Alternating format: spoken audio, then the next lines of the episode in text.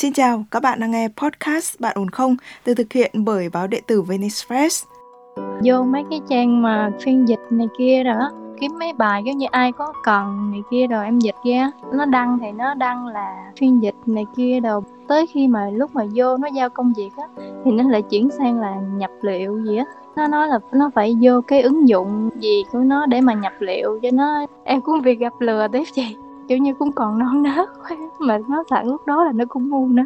Xong rồi cũng bị người ta lừa động tới đâu là bị lừa tới đâu. Chương trình có sự đồng hành của nhãn hàng Inat, thương hiệu liên kết với Hội Liên hiệp Phụ nữ để hỗ trợ các chị em bảo vệ bản thân, làm chủ cuộc sống. Hồi đó giờ là em làm chuyện gì em cũng suy nghĩ kỹ chứ tại vì giống như người ta đã cho mình mượn là người ta đã tốt với mình lắm rồi 200 triệu đó là tại do không mượn được nữa chị. Bây giờ mỗi lần mà em nghe cái tiếng tin nhắn đó là em bị giật mình. Sau cái việc đó là kiểu như sáng nào cả ba bốn giờ là em bị giật mình các bạn có thể tìm nghe Bạn ổn không trong chuyên mục podcast của báo Venice Press hoặc trên các nền tảng khác như Spotify, Apple Podcast hoặc Google Podcast. Hoặc nếu các bạn có những bất ổn cần được chia sẻ, hãy gửi thư về cho chúng tôi qua hòm thư podcast@venicepress.net để được chuyên gia của chương trình lắng nghe và hỗ trợ nhé. Còn bây giờ, hãy cùng chúng mình đến với câu chuyện của ngày hôm nay cùng với thạc sĩ tâm lý Trần Hương Thảo. Dạ, em năm nay em 23 tuổi, em mới vừa tốt nghiệp cao đẳng hả chị. Lúc này em cũng đang đợi để mà liên thông lên đại học á. Ừ. trong thời gian rảnh thì kiểu như em cũng kiếm việc làm để mà kiếm thêm thu nhập cho gia đình này kia rồi xong rồi em cũng có tìm hiểu trên ờ, mạng này kia. Thì em có biết là cái nghề ờ, freelancer kiểu như tìm hiểu cũng kỹ lắm. Rồi mới bắt đầu dám làm đăng freelancer mà phải về mảng gì chứ em Dạ kiểu như là nhập liệu và làm uh, poster hay là Ồ. wall này kia chị. Rồi ok. Dạ em cũng có lên em tìm Ừ. thì em cũng có nộp vô nhìn mấy cái đơn mà kiểu như người ta đang ứng tuyển á, thì em cũng vô nộp như bình thường. Nộp vô thì ờ, thấy có nhắn điện kiểu như nhận mình để mà làm công việc này kia. Kiểu như em mới vừa lần đầu tiên làm luôn lên là lừa vòng vòng á kiểu như nó dắt mình làm này làm kia kiểu như nhận đơn xong rồi làm rồi sau đó nó dụ mình ra cái ứng dụng ngoài của nó.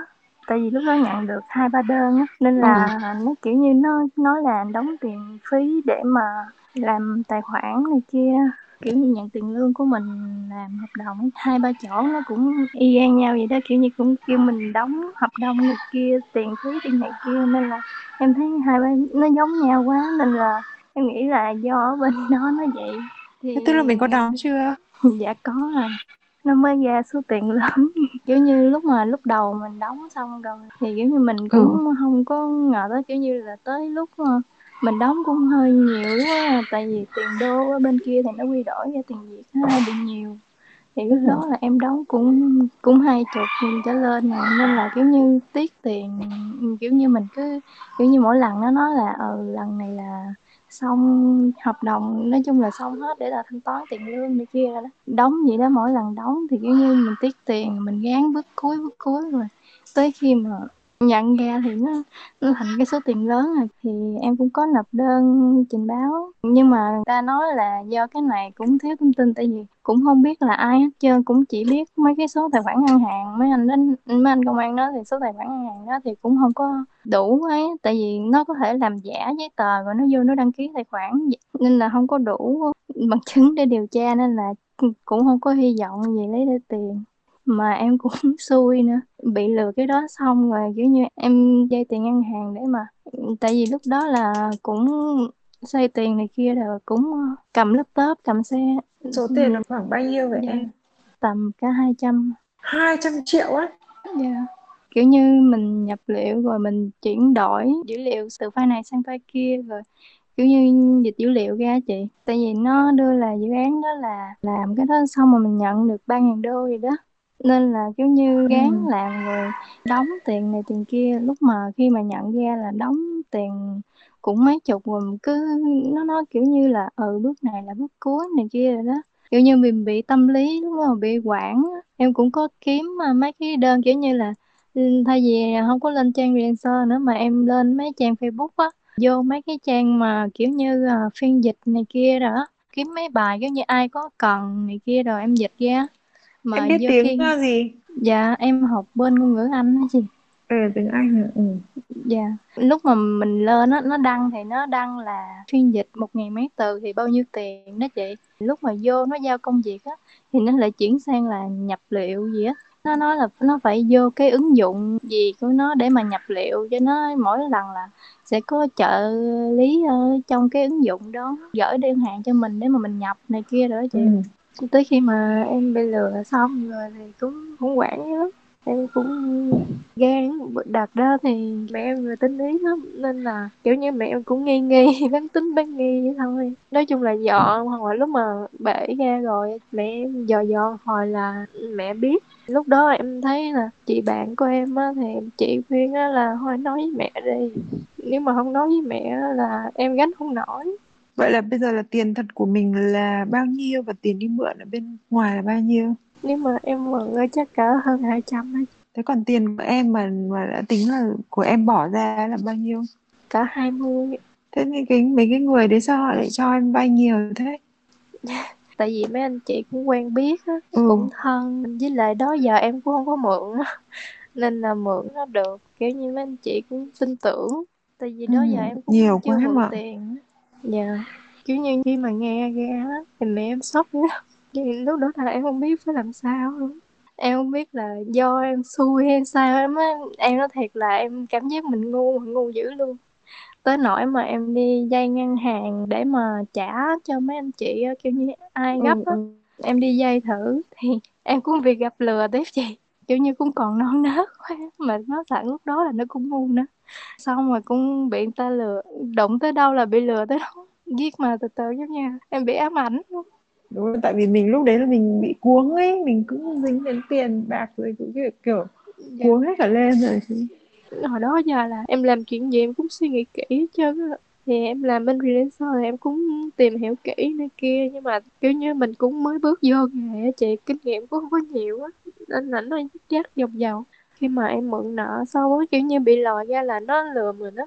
Khi Ừ. mà dòm lại số tiền á là lúc lúc mà nó đóng tiền cho nó giống như là bị quản á. Nên là cứ mượn tới mượn tới không có lường được là mình mượn bao nhiêu. Tới khi mà lòi ra thì á kiểu như em bị tá hỏa. Ừ, với sinh viên mà mà mượn được cỡ đó chị cũng khâm phục ấy tại vì là ở ví dụ ngay ngay cả chị bây giờ ấy là người làm ăn ấy mà ngoài ngân hàng ra hoặc là tín dụng ra thì bạn bè chị cũng khó có thể vay được cái số tiền nhiều như thế. Chị nói thật, đúng là trong cái uy tín của mình nó lại gây ra cái hệ lụy, thế mới khổ. Chứ ví dụ như bây giờ gặp phải cái người mà không ai trông mượn là có khi là ngừng rồi. Thế thì bây giờ mình lại phải nhìn lại là à hóa ra là bản thân tôi lại vừa có tình cảm của mọi người này, lại vừa có cái uy tín của bản thân tôi này. Thế thì tức là tôi tôi là một cái người rất là có giá trị từ giá trị đấy thì bắt đầu mình phải cả xây dựng lại cuộc đời của mình. Bởi vì dù sao thì đấy mình có tình cảm của mọi người nhé xong bản thân của mình lại có là một cái người có uy tín nhé thì kiểu như lúc bể ra thì cũng em kiểu như bị ngại em cũng không biết là đối mặt với họ kiểu như nhầm người người ta kẹt tiền á. Thì người ta cũng kiểu như người ta cũng nói nhẹ nhàng với em thôi. Cũng không có đòi gì nhưng mà kiểu như người ta kẹt tiền quá thì mình cũng tại vì giống vậy người ta đã cho mình mượn là người ta đã tốt với mình lắm rồi. 200 triệu đó là tại do không mượn được nữa chị.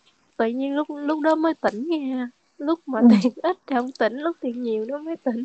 Không ai cũng vậy kiểu kiểu mình đã lỡ bỏ ra một cái gì đấy rồi ấy, thế mình cứ cố gắng theo đuổi để xem xem có gỡ lại được không. Dạ đúng rồi. Lúc đó ngay kể cả trong chuyện tình cảm cũng thế em. Ừ, đúng rồi mọi người cứ kiểu cố gắng cố gắng cú chót xem như thế nào. Thế cho nên là bọn nó mới lừa được em. Nó cứ dẫn dắt mình để theo một thêm một tí nữa cố thêm một tí nữa thêm một tí nữa. Kiểu như em bị tâm lý em bắt đầu từ từ kiểu như nó bị sợ Ừ. chị. Giờ là nó bị ám ảnh luôn á. Bây giờ mỗi lần mà em nghe cái tiếng tin nhắn á là em bị giật mình. Sau cái việc đó là kiểu như sáng nào em cũng cả ba bốn giờ là em bị giật mình nhìn vô điện thoại kiểu như là thường thường mấy giờ mấy giờ đó mấy người đó hay nhắn chị. Tại vì bị Ừ. trái múi giờ bị quản á xong rồi em cứ khóc. Tại vì lúc mà thấy mẹ em mà bị quản lại mẹ bị sốc là em cũng bị sốc theo. Cái gì em cũng có thể bình tĩnh tại Ừ. ra cỡ nào cũng bình tĩnh được hết mà đụng tới cha tới mẹ hay là gia đình em là em chỉ cần mẹ em mẹ em bình tĩnh á, thì em sẽ bình tĩnh còn mẹ em mà hoảng loạn này kia là em không không thể nào giữ tương táo được. Kiểu như cảm xúc của em là phụ thuộc vào gia đình vậy. Em cũng may á, là cha mẹ với chị em đều thương em lắm. Đó giờ bao bọc em luôn mà em không biết là phải diễn tả sao nữa. Cho em nhiều ý định lắm nó cứ thôi thúc là chung là suy nghĩ tới cái chết không á chị. Giống như nó tuyệt vọng lắm. Cảm giác là nó bị có lỗi không những mà không giúp được gì hết trơn á, mà còn chuyển thành gánh nặng nữa. Cũng hơn lúc đó là em ở chung với chị em với chị bạn. Mỗi lần đi làm hai người đó phải thay phiên nhau để mà ở nhà với em. Sợ em nghĩ quẩn? Em khóc tới nỗi mà em cảm giác em thở không nổi luôn. Em không nói được lời nào hết trơn á. Mẹ em mẹ em giống như mẹ em đang buồn, mà em, mẹ em bừng tỉnh. Luôn có chuyện gì nữa hả con? Sao mà khóc dữ vậy? Có gì nói cho mẹ nghe. Bình tĩnh mà nói cho mẹ, không có gì hết, có mẹ ở đây. Em không những em không nín được, mà em còn khóc dữ nữa chị.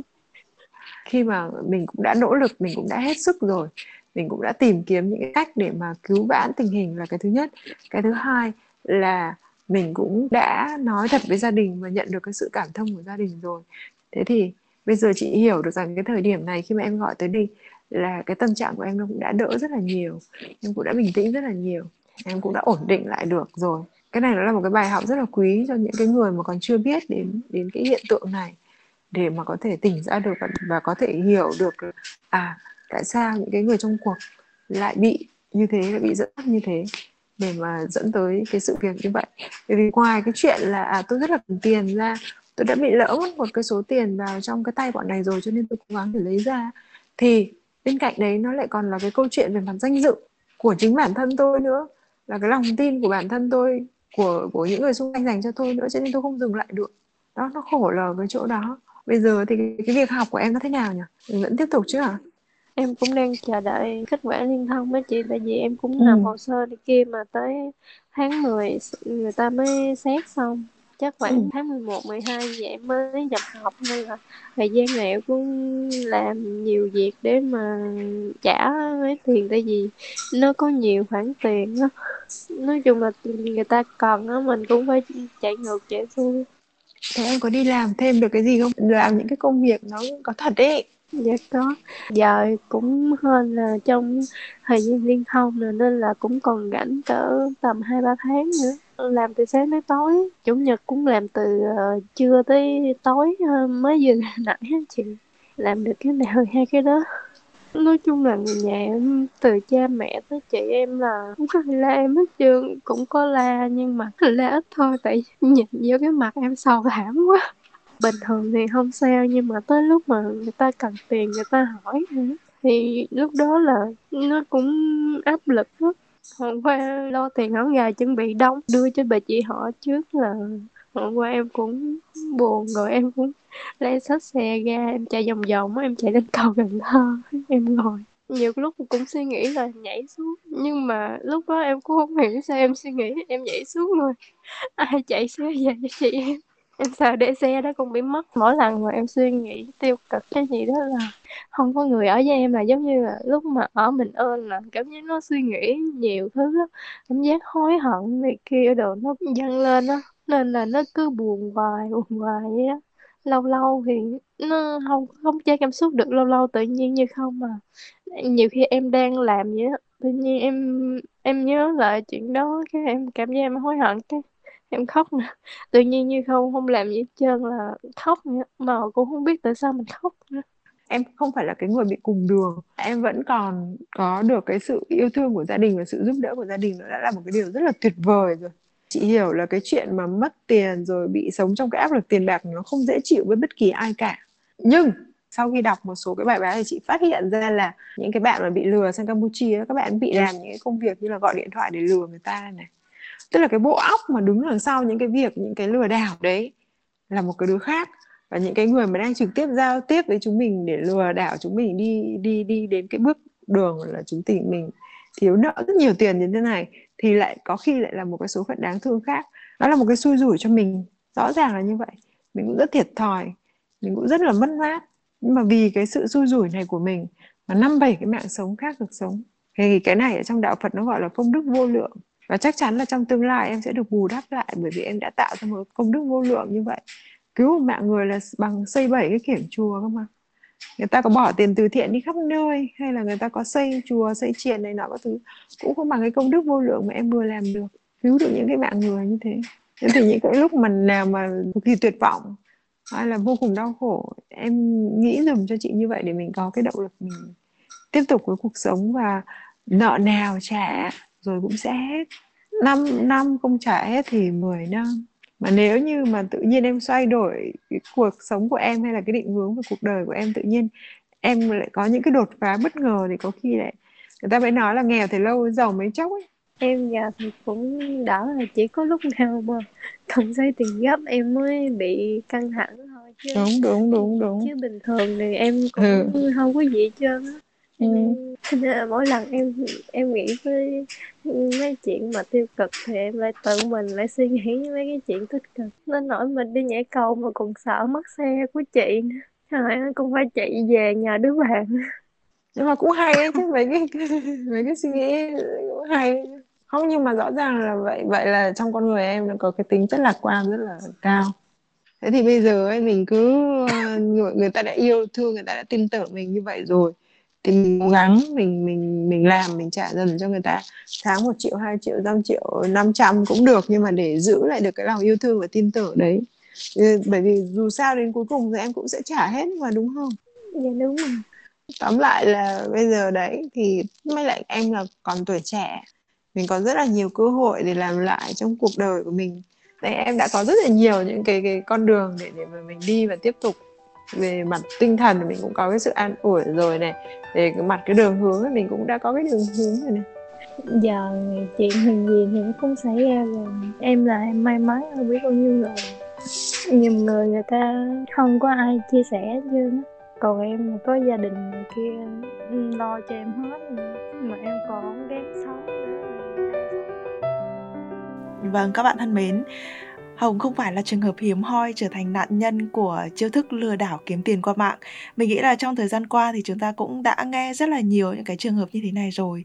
Và trong khuôn khổ của chương trình Bạn ổn không thì có lẽ là mình không muốn nhắc đến nhiều về các cái tình tiết và các cái chiêu thức bởi vì có thể là các bạn đã từng nghe hoặc là đọc được khá là nhiều trên báo chí hoặc là trên các phương tiện truyền thông rồi. Cái mà Nguyễn Hằng muốn khẳng định ở đây là nỗi đau, những cái mất mát, những cái khủng hoảng là hiện hữu. Và với một số người thì họ không vượt qua được. Chúng ta có rất là nhiều cách để đối diện với cú sốc này. Và mình mong là chúng ta sẽ chọn cách thẳng thắn đối diện với nó.